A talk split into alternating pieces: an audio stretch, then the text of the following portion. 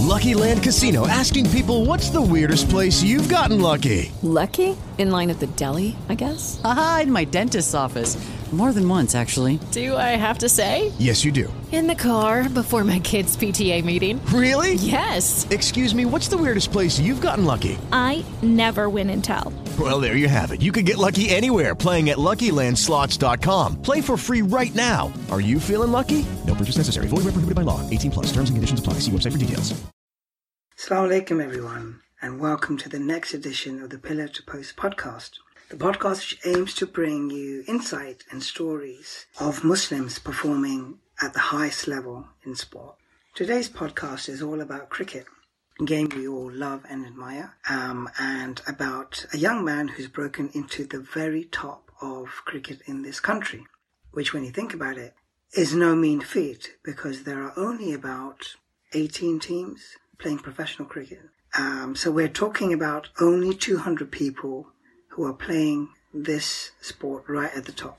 I like to mention that because football is the dominant sport in this country.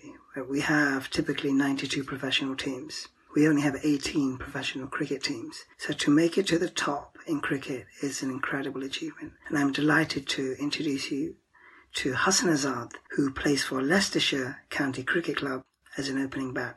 Hassan is 26 and has established himself in the Leicester first team as an opening batsman only in the last couple of years. Hassan also bowls slow right arm, I understand. So bat left-handed, bowl right-handed, slightly unusual combination. But he's made it into the first team and today's podcast is all about Hassan sharing his life story and telling us about how he made it. So Hassan, many thanks for joining us today. How is your self-isolated regime coming along? Uh, yes, it's nice to be here, although it's not like I had anywhere else to be uh, under the circumstances. Um, I'm actually quite enjoying it now. Um, I've got a routine, I'm working on my fitness, I've got things that I'm working on in terms of personal development. I started a course on programming uh, on Python uh, that I'm working on, and uh, it's just sort of given me a little bit of a target. It's actually really nice to be around Ami and Baba uh, because uh, um, I was just spent the winter playing cricket in New Zealand for about six months. So it's nice to be able to come back and just have that time to spend with my family without having the uh, um, pressure of uh, other commitments and even social commitments can sometimes lead to you not being able to actually uh, spend some proper time with uh, and Baba. I guess under ordinary circumstances, you would have been you would have been preparing for the opening season. Is that right? Yes, uh, it would have been all hands on deck, training every day. Um, yeah, pretty full on, really. How many hours do you need to train as a professional cricketer? It depends. Um, when it gets to around this time of the year, the training gets quite intense because we're preparing for the start of the season, and everyone wants to make sure that we we sort of hit the ground running. Uh, so uh, once once the games actually start, uh, it's like four days that you're at the cricket ground from around 9 a.m. till half seven in the evening. Uh, and then you have your one day off after the end of the game and two days before the next game starts. So you have to be quite focused with your training if you want to sort of correct things from game to game. Um, also, we have we were meant to have seven weeks straight of uh, four day games, so it was meant to be pretty relentless um, but unfortunately not to be now. Now that you mentioned the time, it's interesting to compare it to football, which is 90 minutes of intense activity. But you're talking about four to five days of commitment, um, concentration, um, and the physical demands. But I guess the mental challenge must be significant as well. Uh, absolutely. I think uh, cricket is a really unique game in that regard. It's mentally quite a challenge to be in the right frame of mind at the right time. Uh, thankfully, uh, I I opened the batting for a lot of last season, so um, I didn't have to deal with it, with it as much. But when I started off the season, for example, I was batting at number three, and uh, that meant that I had qu- sometimes had quite a long wait to go into bat. Um, and uh, like you're trying to do the right things you're trying to stay in the present you're trying to focus on each moment as it happens. But uh, it's quite tough not to worry about what could come later um, and uh, you can get quite anxious waiting to go into bat. Um, so sometimes uh, yeah when you do go, go out to bat you get in the middle and uh, by the time you face your first ball it already feels like mentally you've uh, been batting for quite a long time and it can be quite draining and quite exhausting. At the professional level, do you have mental coaches, therapists, counselors to help you with, with that aspect of the game? Uh, yes, we have a sports psychologist who works for Leicestershire. Uh, but even before I got to Leicestershire, uh, we had a resident uh, sports psychologist at Loughborough University, where I studied for my degree. Uh, and that's actually something that people are really starting to latch onto. Um, when I was in the academy uh, at Notts a long time ago, that was something that was starting to come to the fore a little bit more. But uh, personally, and I think a lot of other people felt the same way, it felt like uh, you didn't really want to admit to um, mental challenges because uh, the, there's always going to be a little bit of stigma around that. Uh, but with, uh, you know, when you look at international cricketers like uh, Jonathan Trott and Marcus Trescothick, who have come forward with stories of their own mental struggles, it sort of validates you uh, admitting the problem, and that's the first step to correcting it. So it is a lot more accepted now, and people are starting to make use of psychologists a little bit more. So Hassan, can we start at the beginning? Uh, I understand that you were born in Pakistan, and then you your family moved to the UK. Please share your background. So I was born in Quetta in Balochistan, where my mum used to live. Uh, my mum's family is, is from Quetta, where my uh, grandfather uh, is a doctor uh, my mom had a posting in a small town called uh, Mastung, um, where my dad became a teacher at a local cadet college. Uh, he, so we lived in the staff quarters. Um, as soon as I could walk, my dad already had. Uh, by the time I could walk, my dad already had a concrete pitch built in our backyard. So we spent a lot of time training there. Um, I don't really remember it much, but uh, my dad tells me that I was quite good from when I started. Um, but basically, he was my first coach, and we had quite a nice, quite a nice, relaxed life uh, living in Mastung, Uh, basically, just focusing on cricket and uh, primary education. Um, when I was six, we moved to Karachi because my mom uh, got a job. Uh, she did her residency at the Aga Khan University Hospital. Um, so I started. I joined the cricket academy there. Uh, when I was nine, I think I joined the Rashid Latif Cricket Academy uh, at the under 13s level.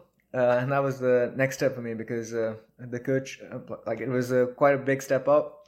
Um, it was pretty much a different level. It was formal coaching and it was playing against kids who were much older and a lot more experienced. Um, so uh, a lot of the cricketers who used to train there used to play first class cricket uh, and uh, played for Karachi, Karachi Whites and Karachi Blues um, every year. So it was nice to sort of see the way they trained, uh, learn from their experiences, uh, and also talk to the coaches. Uh, I always had my dad around, so uh, um, Baba um, always helped me wherever he could. But that was pretty much my life for the next six years.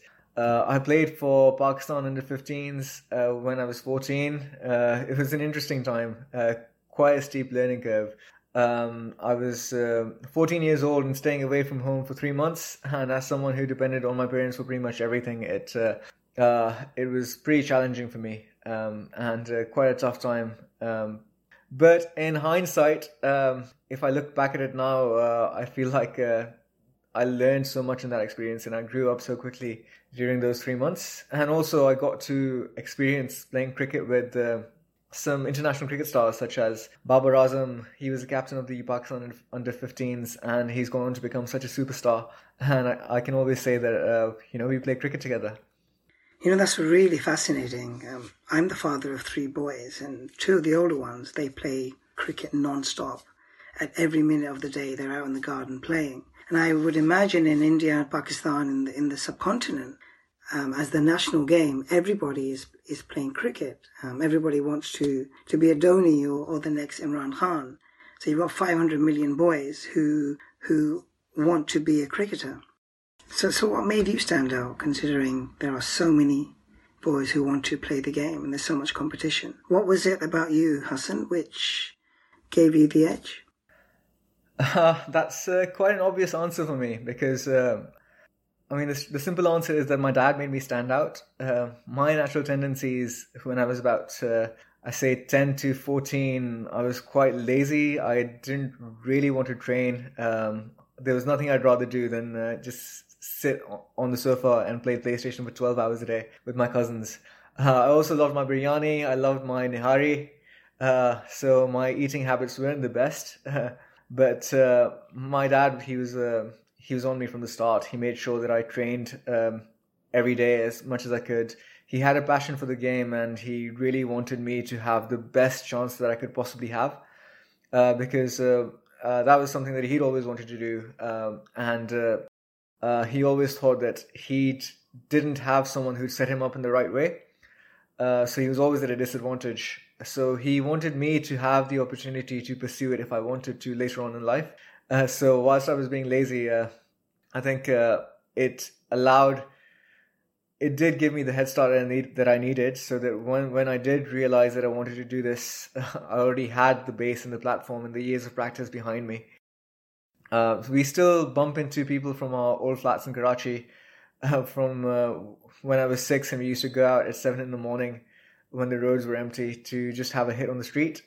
Uh, cricket is such a big sport over there that we used to have uh, random people, uh, shopkeepers, uh, whoever had any spare time, uh, they just uh, used to come out and field for us. So suddenly I'd have a full net session in the middle of a, a city street with proper cricket balls, and it seemed absolutely normal. It's really interesting to hear your story because if you look at success in any walk of life, hunger and passion seems to be a prerequisite for achieving anything.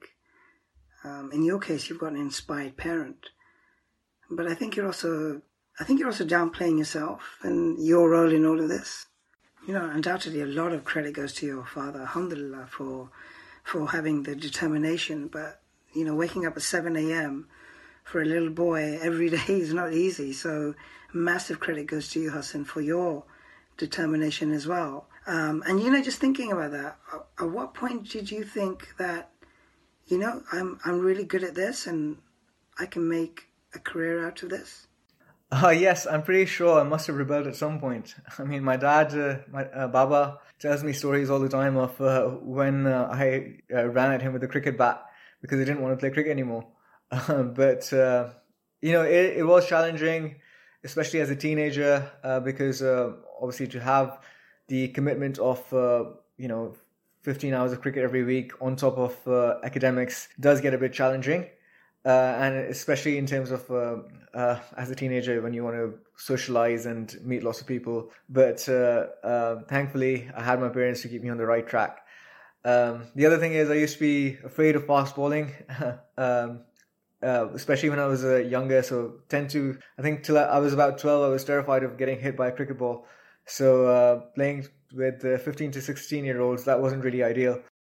I remember one time I was playing a men's game, uh, age 12, and uh, came up against um, a guy called Sohail Khan, who's uh, played for te- played Test cricket for Pakistan since. Um, at the time, he was about 18 or 19. He had just won a King of Speed competition in Karachi, bowling at about 85 miles per hour. Uh, so for me, as a 12 year old, um, it was my worst nightmare. Um, so I was standing at the crease, uh, absolutely, uh, absolutely, uh, um, really terrified. But uh, I remember uh, talking to myself, um, and I sort of told myself that if you know, if if I wanted to play cricket, then I would just have to get used to it, and I couldn't control anything that was going to happen. So I might as well just, you know, give up control, and uh, the rest is history. I think uh, I started to play a few shots, um, got a few away, got a few out of the middle. Uh, it was fun. It was really enjoyable. Uh, there were quite a few people watching, so uh, it was nice uh, living off. I was almost sort of feeding off the crowd and living off that adrenaline and uh, you turn around and suddenly you're on 40 and i think that was my highest score up until that point. And uh, i was just thinking you know what? This isn't that bad. Uh, i can actually do this. Uh, so um, that set me up. It gave me an experience that i could go back to later on in life when i was uh, when i thought that i was struggling. Um, but it gave me something to sort of um, you know an experience that i could rely on to give me some hope. You know i find that fascinating. I mean you're 12 years old and you're facing Sohail Khan. He said he's 19. So you weren't even a teenager and you're facing a man. I find that incredible that, you know, you managed to overcome him. Uh, so yeah, uh, I'd say that's one of the uh, defining moments that I look back on uh, that really uh, spurred me on to play, continue playing cricket and continue to strive to be good at cricket. Uh, in terms of believing I could play professionally, I don't think I ever really believed it until it happened. Um, you know, I played in Pakistan, moved to England, played quite a lot at Notts over here, and whilst I was at Notts, um, it always seemed out of reach. Uh, it seemed like a distant goal because of the competitive element to it. Because there are so many kids playing cricket here, and they're also well coached. Um, they've had years of uh, technical training. You look at the skill element of some of the players, and uh, you do sort of compare yourself to them and think, "Am I ever going to be that good?"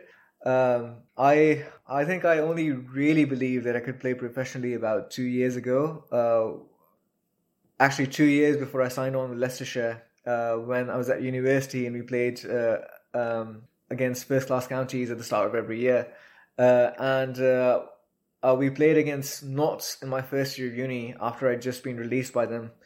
Uh, so uh, they had a star-studded lineup. They had Jake Ball, Luke Fletcher, Samit Patel, um, and uh, I uh, sort of just, um, you know, went out without fearing the consequences. I ended up scoring 99, uh, nicked off to Jake Ball um, on 99, and I think um, my teammates were more disappointed than I was, uh, and even the Notts boys, because I'd grown up uh, playing cricket with them, a lot of them were quite disappointed for me. Um, but yeah, in terms of confidence, I don't think I don't think I'm one of those people who are born with confidence. I think uh, that's something that I've sort of built up over the years uh, and reinforced with experiences, and going back to those experiences as often as I can um, to sort of um, give myself that boost at the right times. You know, isn't confidence such a fascinating thing? You look at people who appear to be really successful and who are very confident and are at the top of their trade and CEOs and all sorts of people, you know, really successful um, in the conventional sense. But you know, when you talk to them in private, you realize that a lot of people doubt themselves and, and they they have this fear of getting found out and you know, people talk about imposter syndrome and, and how it's more common than people realize, even amongst people who we think are hugely successful. Um, and, and, I guess confidence in sport is even more critical. Oh, yes, it matters so much. I think uh, it's one of those things, um, uh, it can completely transform your outlook uh, and transform your results as well. Uh, it's funny that you mentioned imposter syndrome um, because uh, it's only a few weeks ago that I watched a TED talk on it. And the key concept was that a lot of people have the feeling that they don't belong, but it depends on how you react to that feeling. So if you let it overcome you and doubt yourself to the point that you can't execute any skill and you don't put yourself in challenging situations because you think that you're going to fail, then it becomes a negative and it stops you from achieving what you want to achieve. But if you look at it as a challenge uh, and think, what can I do so that I, so that I do feel like I fit in? What can I do to make sure that my skills are at the same level that other people ex- expect from me, but that, that I expect from myself? And that can really help you to achieve a lot more in terms of your personal goals and ambitions. Hassan, thank you so much for sharing that. Really, really interesting to see how the mental game dominates uh, at the top level. I wanted to ask you something else about how the game is. Um, he came over to Pakistan. He came over from Pakistan. Do you see many differences with how the play is in Pakistan compared to how play is in England? And would you say there's more natural talent in Pakistan and perhaps players are maybe overcoached here? Uh, yes, I think uh, the game over there is so different. Um, in many ways, um, every cricketer is a product of his or her environment, uh, and it's impossible to escape that because uh, in a game like cricket, so much depends on the conditions. So, for example, uh, over here you can get your hands through through the ball because uh, the ball comes on a little bit quicker, uh, and you have to play a little bit later because it moves off the surface and it swings in the air.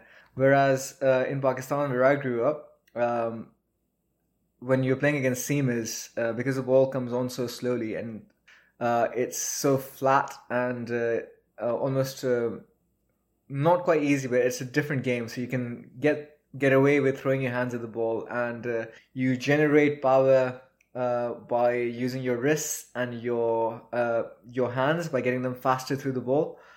Um, over here, you have to maintain a, uh, a high elbow, uh, give it the full face of the bat, and uh, you know, growing up in Pakistan, I just wasn't quite used to it. Uh, so, uh, in terms of uh, the coaching that you get here, I think a good coach is a good coach wherever you are in the world because they'll realize what your strengths are, uh, what makes you unique, and they'll try to promote that without uh, without sort of overpowering your experience with how they handle things and how they used to play when they were cricketers. Um, so even in uh, in both Pakistan and, and in England, I've had good coaches and bad coaches. And the thing about the best coaches is that uh, uh, they won't stop you from doing what comes naturally.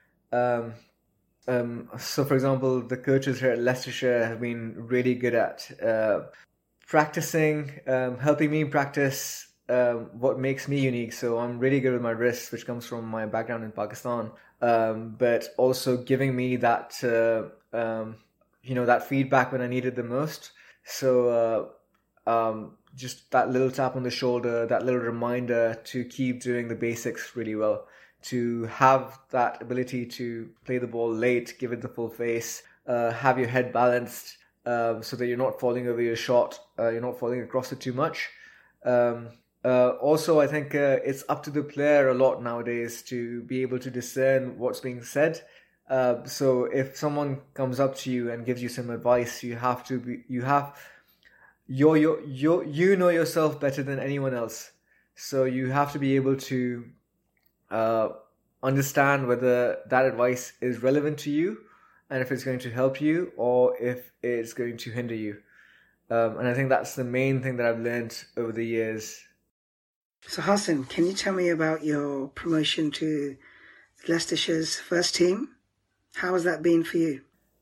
Oh yes, uh, it's been incredible. It's such a surreal experience. Um, you know, considering that uh, about two years ago, um, I had pretty much given up on cricket. I was in my final final year of university and I was quite demoralized because I've been trying to make it um, for a number of years. You know, giving it everything, training hard, still trying to do well in academia, um, and uh, it had really started affecting my personal uh, personal life because uh, um, after so many years, you do start to wonder whether it's worth it, whether you know whether you're actually going to get somewhere. Um, but ultimately, I decided to just give it one final go and not worry about the consequences. Uh, and I think that's the most important lesson I learned from that is that as soon as you stop worrying about what might happen, um, that's when my game went to another level. Um, I had a week where I played a game against Oxford University where I got 100 on Monday in a one day game, uh, double 100 on Tuesday and Wednesday in a two day game. Uh, and the week after that, I got a trial at Leicestershire and got uh, 180 in my first game playing for them. So um, I think it just comes from a shift in perspective. Uh, as soon as you stop worrying about what might happen, um, it uh, sort of it takes you to another level. I know when you're 10 years old, you play cricket for the joy of playing cricket. Uh, but when you're a professional, you've got you've got crowds, you've got pressure, you've got expectations, you've got measurements, obligations, training, of course. How do you keep hold of that joy? Hassan, you said something very um, profound a few minutes ago. Um, it's about not worrying about the consequences. It's it's almost like the handbrake has come off. Is that what the turning point was for you? Would you say is that what took you from a very good player to an expert? Uh, I think the joy for me comes from, uh, like like you said before, like uh, just not worrying about the consequences. Uh, because I love the game myself. Like uh, I absolutely, there's nothing that gives me more pleasure than just batting. Um, but what can get in the way of that enjoyment is when you start worrying about um, how it might affect your life. And uh, when you start thinking of it as a career and you start thinking in terms of, uh, um, you know, what could happen if I don't have a good day today, uh, that's when the joy goes away. Um, for me, as an opening batsman in four day cricket, if I make a mistake on the first ball of the game, uh, I could have two days to think about it. and uh, as soon as you fall into that trap, um, there's no going back. So, really, the best players are those who can learn their lessons and analyze their mistakes. But then you have to be really clinical in letting go of that as soon as you can. Uh, because as soon as you start letting it affect you mentally, uh, that's game over. Um, so uh, I think the higher up you go, the more you have to be in control of your emotions. Um, cricket is a condensed form of life, really, and uh, as soon as you start thinking about trying to control things that are not in your control, for example, if um, if I get a ball that I can't do anything about, uh, and I get out, uh, if I start thinking about what could have happened, um, then that's really not a healthy way of uh, living. And then uh, the next time I go out to bat, uh, I wouldn't be able to focus on uh, performing at my opt- optimum level, which is something that I can control. So thank you so much for sharing that. It, to me, it really seems like a condensed form of life, and you know we're all affected by obstacles and problems and, and challenges. And I guess uh, if you can brush off those challenges and, and, and stand up again and, and still take a step forward, these are the the individuals who who make it in life. Yes, it's uh, interesting that you mentioned that um, because you know with the lockdown, uh, I've had the time to watch a lot of TED talks, and I saw one on the importance of denial as a human survival instinct. Uh, so you could think about all the things that could affect us in any given moment, um, such as say the roof caving in, or you know getting run over as you cross the street, or just having a disease where you um, you could be healthy and you just keel over, and uh, the next moment you're no more uh, but for you to function as a person, your brain has a mechanism where it can ignore 99% of um, threats to your existence. And the reason it does that is that you, so that you can continue to live your life and do the things that you need to do to survive and process other things. So in some ways, denial is what keeps us going. And the people who can uh, live life the best are people who can brush off all of these threats so, Hassan, tell me about the dressing room. How have you found interacting with your teammates and the fact that you're Pakistani, that you're a Muslim, has that uh, been a challenge?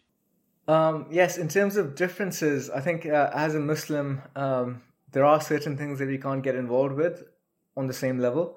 So, for example, uh, um, I'm not going to um, have any alcohol anytime that I go out with my teammates.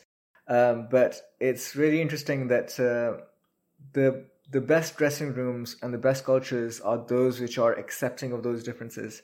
And I've been incredibly lucky that anywhere that I've played cricket, I haven't had to change anything about myself. So that's at uh, Loughborough University, at any of the cricket clubs that I've played at, and especially in the Leicestershire dressing room, um, I feel like uh, I can be myself without having to worry. Um, especially at Leicestershire, uh, we had Muhammad Abbas from Pakistan as the overseas player last year, and uh, we used to have a corner of the dressing room where we could pray uh, in Jamaat. So, if you consider that we are surrounded by our teammates, um, um, and uh, you know they're not Muslim, um, but we felt so comfortable, um, and they felt so comfortable with us that we we had our own space. We didn't have to find a different room. We just we could just be comfortable within our own beliefs.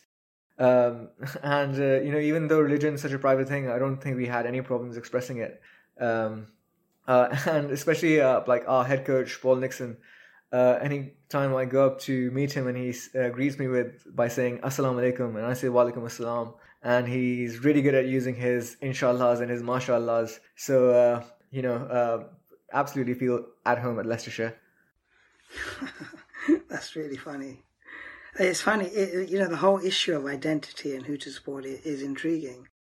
As a Pakistani you know, we have these conflicts about who to support. And I'm second generation, and I, even though I was born in the UK, I support Pakistan. As I look at my three boys, and the older two, they are die-hard England fans, and um, it's really intriguing how uh, you identify with, with with your with your team.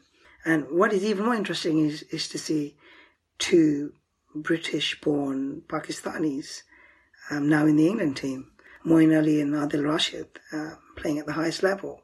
it makes you proud when you see a person of Muslim origin integrate in a sport which is very white, very establishment, very elitist. It, it's it's heartening to see. Um, yes, I think that's the beauty of the game that it brings all these people together. It's a shame you see the political atmosphere at the minute, and it's getting more and more divisive. Uh, but I really don't want to see it start to affect cricket. It's such a unique sport where uh, you get people from the Caribbean, uh, Pakistanis, Indians, uh, uh, you know, European British people all come together and work towards a common cause.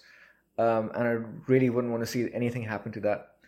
Um, I think one of the it's one of those things, but I'm just really lucky that um, there haven't been any problems at any of the clubs that I've played in, and it's been quite hum- harmonious. So Hassan, what's going to happen in the future? Are you thinking about the national team? I'd love to play for England. That would be a dream come true. Um, I was the second highest uh, run scorer in the county championship last year, and if that were to happen again, um, I'd have a good chance of making it to the Lions, which is the next step up uh, before playing for England. Uh, but for me to function as a person, I know that I can't think too far ahead. Uh, I'm at my best when I'm not thinking about the consequences, whether good or bad. So I need to focus on the next ball. Uh, if it happens, great. But if not, I'll be trying my best to just focus on living in, in the present moment. It's really wonderful to hear that. And we are thrilled to have someone like you performing at the highest level. I know my two boys, they, they're always looking for role models, and you are one of those. Talking of role models, do you know Moeen and Adil Rashid? Have you spoken to them personally? Not yet, uh, but I have heard some really nice things about them. I've heard that they're incredibly humble people, and uh, what I can say is it's such a lovely community community that uh, everyone gets along. Um, I was playing a second team match against Yorkshire when I was 19, uh, and they had a guy called Moin Ashraf, uh, who's a fast bowler. Uh, and I remember that he, uh, when he when he was bowling at me, he'd sledge me in English, uh, just sort of saying, you know, I'm going to get you out, and uh, you're no good. You're going to get out soon. Um, and then when no one was listening, he'd come up to me and speak to me in Urdu, and he'd say, "You know what? You're doing really well. Just keep going. Um, just keep going for another half an hour, and you'll get a hundred. So uh, yeah, that's one of the, my uh, memories from uh, playing against him a few years ago. So Hassan, I just wanted to say again, we're really thrilled and excited to see you on this journey, and I would say proud as well to see somebody of a Pakistani background, a Muslim background, make it to professional cricket and perform at the level you're performing at, but maintain your faith, maintain your respect for your background and your culture. It's, it's, a, it's a great achievement. Um, so thank you again for coming on the show and sharing your life story. And we look forward to seeing you in England Cricket White soon. Uh, thank you so much. Um, you know, I really enjoyed doing this as well. It's been lovely to chat, and uh, inshallah, I hope that we can talk about it again sometime. It is Ryan here, and I have a question for you. What do you do when you win? Like, are you a fist pumper?